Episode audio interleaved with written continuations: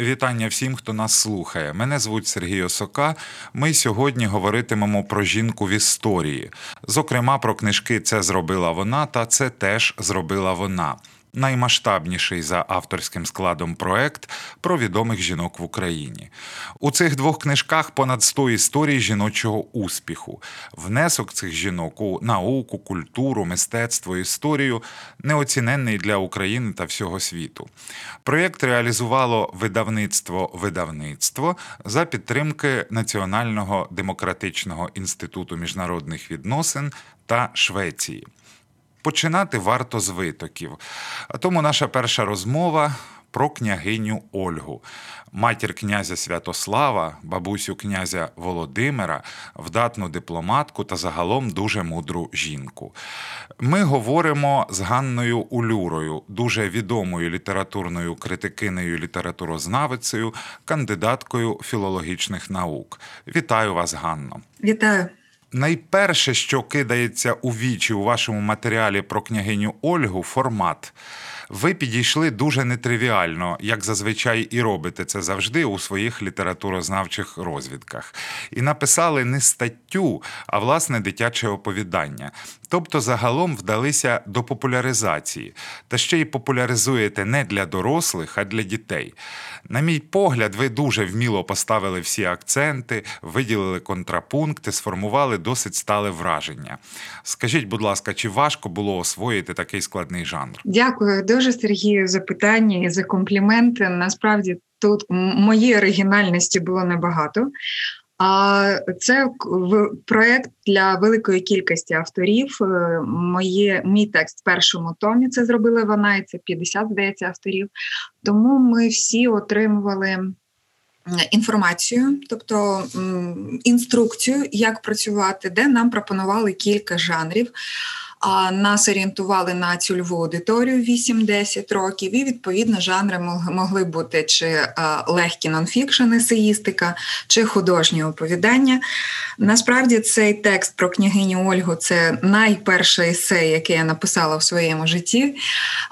Я намагалася зробити дитяче оповідання, але ми знаємо, що біографія княгині Ольги це не самий простий текст, який може надатися до уваги дитячій дитячий 8-10 років. Це достатньо страшна біографія.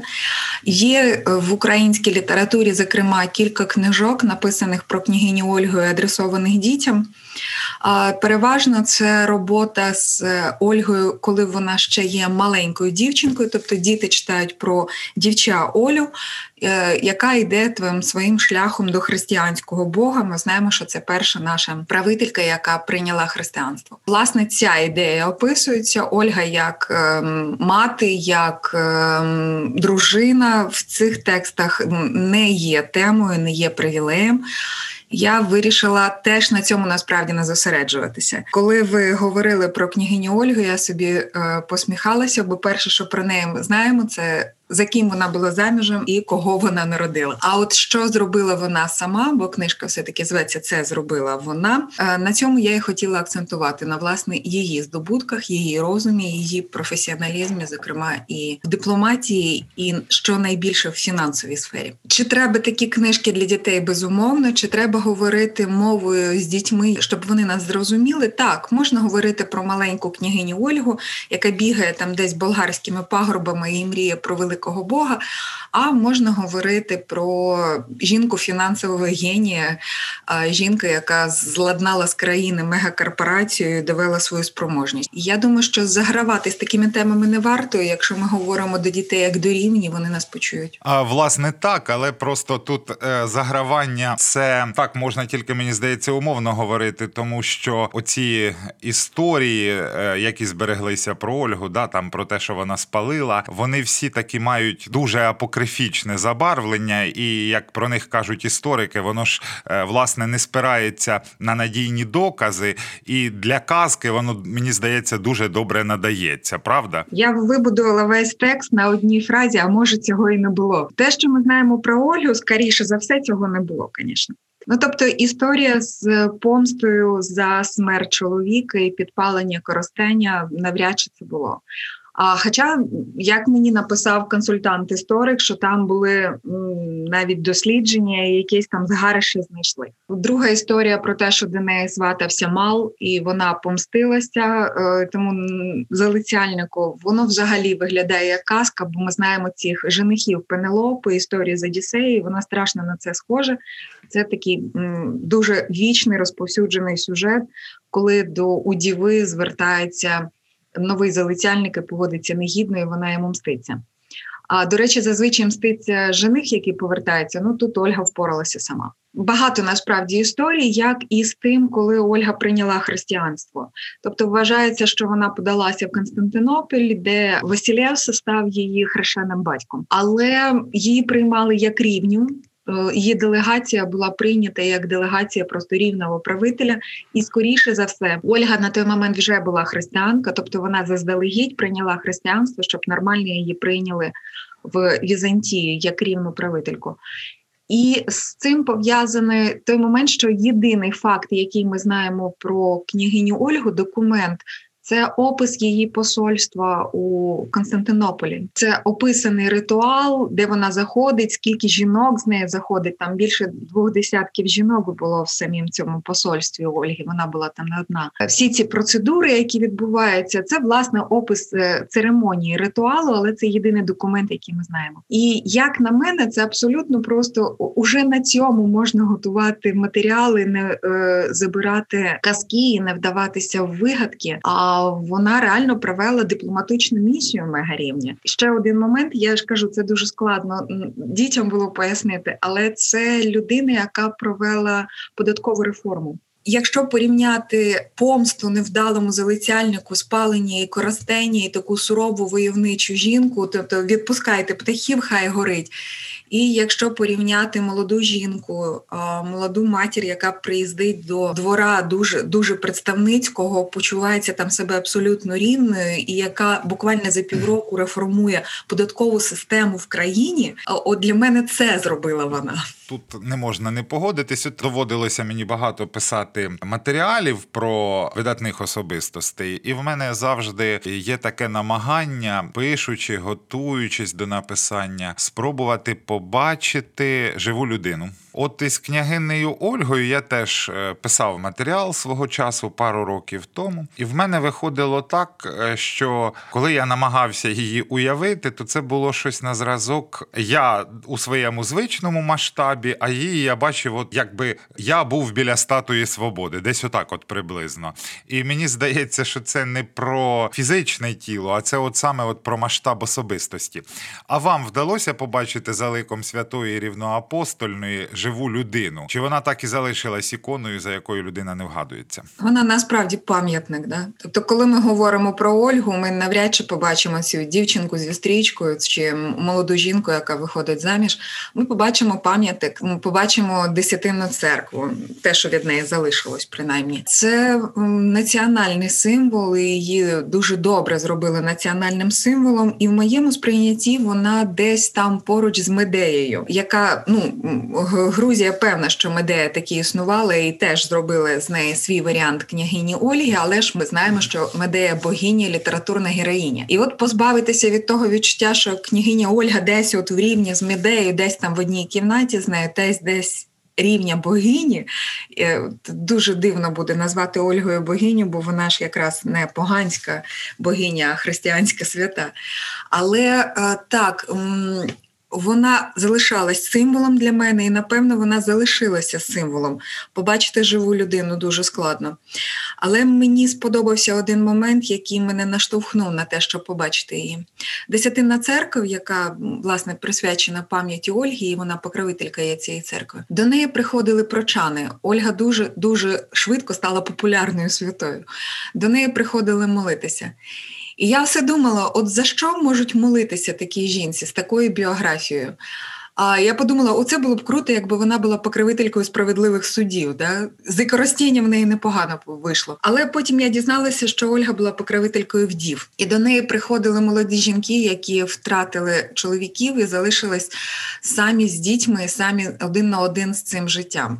І я думаю, що це якраз мені відкрили її як людину, бо вона вдовіла достатньо молодою жінкою, а й достатньо сурових умовах. І от вистояти в той такий момент і психологічно, і фізично для цього треба підтримка такої, яка вже має досвід. І тоді я зрозуміла, чому молоді вдови йшли молитися княгині Ольги. Вона така, що мала досвід. Це історія про солідарність. Все таки, от із вашого погляду, справді мені теж щойно вдалося щось побачити, тому що правда, коли я писав там свого часу свої матеріали, то мені вдавалося, от ну. Ікону, суто ікону бачите. Дякую. І дякую окремо теж за порівняння з медеєю. Але княгиня Ольга майже 10 років сиділа на київському престолі в ролі регенші, власне, як на ті темні часи, дуже довго, і навіть дивно, що їй ніхто не завадив. Як ви гадаєте, вона змогла це завдяки сталевій волі?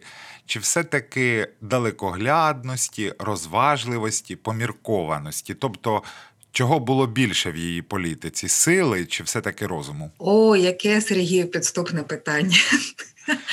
Тобто зараз ми мусимо поміркувати, чи була це чоловіча влада, чи жіноча мудрість. Да? Саме так про Юлію Тимошенко.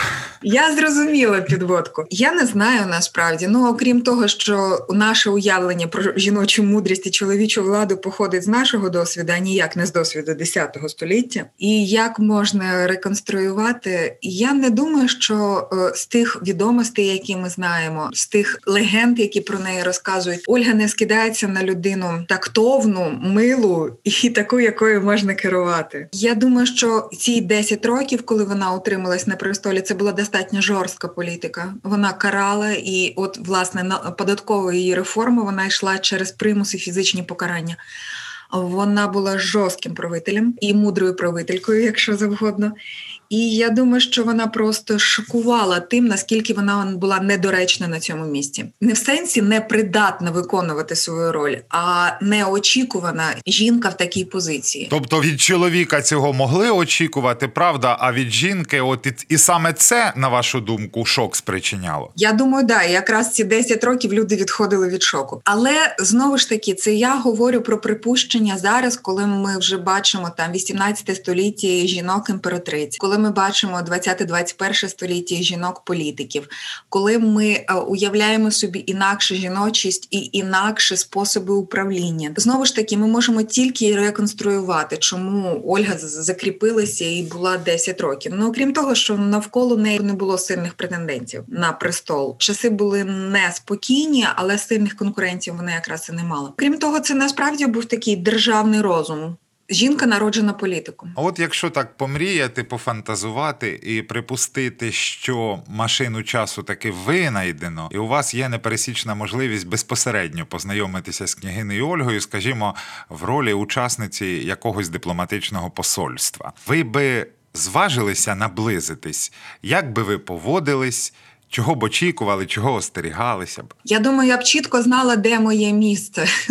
Дівчата, які були в її посольстві, це були неодружені жінки, яких там було, я ж кажу, пара десятків, і вони йшли на відстані 5-6 кроків від Ольги, як того і вимагав ритуал. От я думаю, що якщо б мені випала така нагода, я б потрапила в це посольство княгині Ольги, я б чітко знала, де моє місце далеко позаду. Тобто далеко позаду, дуже близько, вам би ну некомфортно було. Якось так? Я не вмію говорити з богинями. Ага, зрозуміло. Ну да, в мене теж десь е, десь приблизно схожі враження.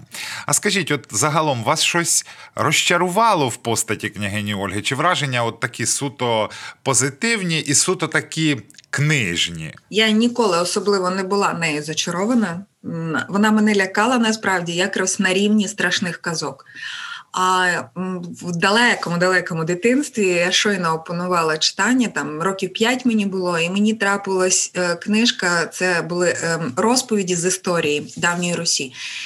І там була відтворена оця гравюра, де е, княгиня Ольга палить е, в бані посольство. І там була підпис відповідно під цією картинкою. І я була зачарована тим моментом, що можна просто в цих от лодках, в цих банях, там ну страшнюча ця гравюра, і мені наростилася страшна готична казка на це. Так що Ольгою я була не зачарована, а радше перелякана з самого початку. Цій якраз роботі це було якраз непогано. Вона давала дистанцію, щоб не зануритися в брехні, які розповідають про Ольгу, не зробити її месницею. Знаєш, дуже просто зробити не тільки казковий персонаж, а якусь там диво жінку, месницю. Я досі в шоці, чому про неї нема коміксів. І це я серйозно говорю. А хто зна, може це і недолік, може б вони, аби вони з'явились, може б вона і стала ближчою, трошки зрозумілішою. Да, так, це там е, з розряду людей, яких ми друкуємо на грошах, обертаємось на пам'ятник, коли повз проходимо, і може знаємо, як звався її чоловік і син. Дистанцію треба знімати. Просто в випадку з Ольгою це, це насправді дуже складно зробити, бо 10 віків з нею робили ікону, символ. Попри те, що це не пересічна особистість, ще і 10 століть працювали на те, щоб зробити її іконою. Так, так. А от якщо загалом узяти до уваги її політику, це так звичайно буде трошки каверзно. Каверзне запитання і всі її справи, то там ідеться, ну на вашу думку, більше про її власні ініціативи, чи все ж таки про вплив бояр, оточення, чоловічого оточення? Тобто, це таки вона стояла на чолі Київської Русі, чи все ж дужче виконувала чиюсь волю? Цю е, грошову реформу, е, яку вона змінила з системи подачі оброку і так далі, не було жодної людини, яка була вдоволена змінами. Вона це зробила попри все і на зло всім, навіть найближчого оточення. Так більше того, це навіть їй зашкодило як безпосередньо фінансування її влади. Я думаю, що вона була достатньо е, самостійна, щоб приймати рішення, але знову ж таки, 10 століття ніхто не говорить про абсолютну автономність будь-якої людини. Це інша система ніж у нас, і те, що ми говоримо, приходить розумний політик з розумною командою. Я думаю, що у Ольги мала бути її команда, мали бути люди, на яких вона спиралася, бо очевидно, що 10 років сидіти на престолі самою дуже складно. Так, так, бо це б уже б знаєте, виходила б така собі українська історія Марії Стюарт, яка відомо чим закінчилась. Тільки хотіла сказати, і закінчилась би ця історія приблизно так само. Так, деякі історики стверджують, що княгиня Ольга мала на свого онука Володимира, майбутнього хрестителя Київської Русі, куди більший вплив, ніж його батько Святослав, який часто ходив у походи, займався не так родиною, як військом. Як ви гадаєте, чи могло таке бути, щоб виховання хлопчика, майбутнього князя, зосередилося в руках жінки? Чи все ж її вплив був обмеженим? Це мені страшно зачаровує цей момент. Насправді справа ж не в тому, що це Ольга, бабуся, яка виховувала онука. Тут сама ідея того, що випадає генерація батьків. Тобто генерація дідів піклується про генерацію онуків, поки там генерація батьків чим своїм займається. І це психологічно дуже коректна ідея. Насправді порозумітися бабусі і онуці, діду і онуку набагато легше, ніж порозумітися батьку і сину, матері і доньки. Ми бачимо в своїх батьках недоліки, які ми можемо прощати вже наш. Нашим дідам і бабам. Ну тобто, психологічно це дуже класна ідея. Я думаю, вона має підстави. А культурно, звісно, це спроба улюднити якраз Ольгу, зробити її такою милою бабусею. От кажемо, княгиня Ольга, уявляємо собі бабусю з пухлими ручками, з макитрою вареників, яка бігає за своїм майбутнім Володимиром. Ну це слово бабуся так просто впливає. Так, але не Супер. працює. Але от Ольга, як вихователька імператора, правителя, я можу це запросто уявити, чому я говорила з імператором. Бо е, якщо ми піднімемо історію будь-якої імператриці, там Марії Терезії, Катерини II, то поруч буде обов'язкова згадка про те, що вона страшно вплинула там не на сина, який успадкував престол, чи не успадкував, а власне на онука, який став просто благочинним імператором. Це теж така вічна вічна історія. Я думаю, це якраз спроба цих жінок трішки принизити до своєї функції, заземлити і е, надати їм такі функції виховательки типу природної функції жінки. В принципі, так, природної функції жінки, і тут е, може якраз от у цьому сенсі не так багато змінилося. Просто, от знову ж таки, це те, з чого ми починали. От уявити княгиню Ольгу, яка сидить на престолі і керує державою, якось можна. А от е, поставити її в якісь такі суто. Зворушливі якісь е, домашні епізоди, от уявити її там всередині, ну там як вона гладить когось по голові, сорі, поправляє ковдру або ще щось робить. От, е, от мені. Абсолютно мені це не вдається. Я не можу її е, відсторонити від оцих державних регалій, і вона в мене от суто ну все-таки іконна. І тому так, оце е, тут, мабуть, було найцікавіше. Е, І все-таки тут живу людину. Важко е, побачити, тому що справді таки за ці довгі століття з неї, як і багато з кого, зробили просто символ. Тоді я ще раз просто Сергію пораджу звернутися до дитячої нашої прози, яка писала про Ольгу, де вона зображається підлітком, дівчинкою, і там дуже яскрава на в одній книжці є дуже яскрава сцена, де на початку тексту Ольга заплітає собі коси і міркує, яку вона хоче е, стрічку в волосся вплести вплести. І це дуже легко уявити дівча, яке вплітає собі стрічку і прикрашає себе. І я готова уявляти Ольгу цією дівчинкою, яка прикрашає волосся, а потім там а, прикрасить культуру. Да? А я не готова, наприклад, уявляти Ольгу бабуні, яка буде підтикати ковдру Володимиру. А не треба знову ж таки робити е, жіночі ролі з жіночими стереотипами, писати про Ольгу як про дівчину, як про жінку, як про правитель вчительку, да, писати про Ольгу як про бабуню, дружину і маму, напевно, вже треба від цього відмовлятися. Тобто тут уже ви так Артеміда, да, приблизно? Не Гера, а Артеміда. Ні, я тут. Точно як Ольга. Ні, дівчинка, яка заплітає волосся, да, от ну ми там да, про медею говорили. Це якийсь такий от образ не до домашнього вогнища, да, а щось таке радше. Ні. Це не любов скерована на інших людей, не піклування про інших людей, а панування себе. Вона прикрашає себе, вона спрямовує силу на себе. От коли дівчинка свідома себе, з нею може отриматися княгиня Ольга. Я думаю, так воно і сталося. Е, давайте трошки про проект. Е, чи часто ви берете участь у проектах про жінок і чого вирішили долучитися до цього? Да, про жінок я пишу дуже часто. Це моя спеціалізація, я фемінолог, а літературознавець фемінолог. Я досліджую жіночу літературу. І ну, зокрема, написала окремо кілька книжок про жінок. Щодо цього проекту, він якось трішки в мене вибивається з загальної системи. Я не командний гравець, я зазвичай працюю одна. А тут великий колективний проект, е, де я одна з авторів. Причому там робота в цьому проєкті була організована несподівано для мене. Я не скажу погано чи добре, просто реально це було несподівано.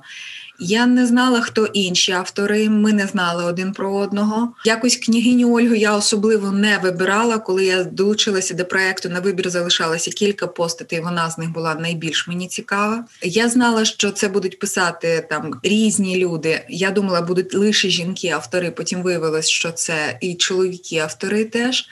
Так, а так. ще були художники, художниці, які малювали ілюстрації, які не бачили наших текстів. А ми не бачили їхніх ілюстрацій. Тобто, це не не збігалися тексти ілюстрації. Це була автономна робота. І коли в результаті ця книжка вийшла, я побачила, з ким я в одній книжці, як проілюстровано моє есе. До речі, ми з художницею якось випадково дуже збіглися в баченні. Як це зроблено в сумі? Як такі неймовірна кількість людей людей, які один про одного нічого не знали, зробили в принципі достатньо цілісний продукт. Неочікувано цілісний, бо ми розуміємо, що таких умовах роботи створити цілісність складно, але вийшло. Я думаю, якраз тема тяжіла, яка нас всіх поєднала, бо тоді прийшли свідомі люди, які говорили про свідомі феміністичні позиції. Да, це несподіваний проект. Ні, я не беру в таких зазвичай участь. Але тут ну мене зачепила тема, дуже зачепила тема, бо про це треба говорити. Чим більше історій про жінок і жіночих історій будуть звучати тим краще. Дякую. Зі мною говорила Ганна Улюра, літературознавиця, критикиня, кандидатка філологічних наук. Ганно, на все добре. Сподіваюся, що не востаннє. Дякую, що запросили. На все добре. Дякую всім за те, що слухали нас. Більше інформації про наших героїнь ви знайдете на сайті Повага Кампанія проти сексизму. Посилання в описі епізоду. У того, хто слухав нас на Apple Podcasts, є можливість оцінити епізод та залишити відгук. Також прохання поширити його та розповісти про наш проект своїм друзям. Наразі все, до побачення і до нових зустрічей.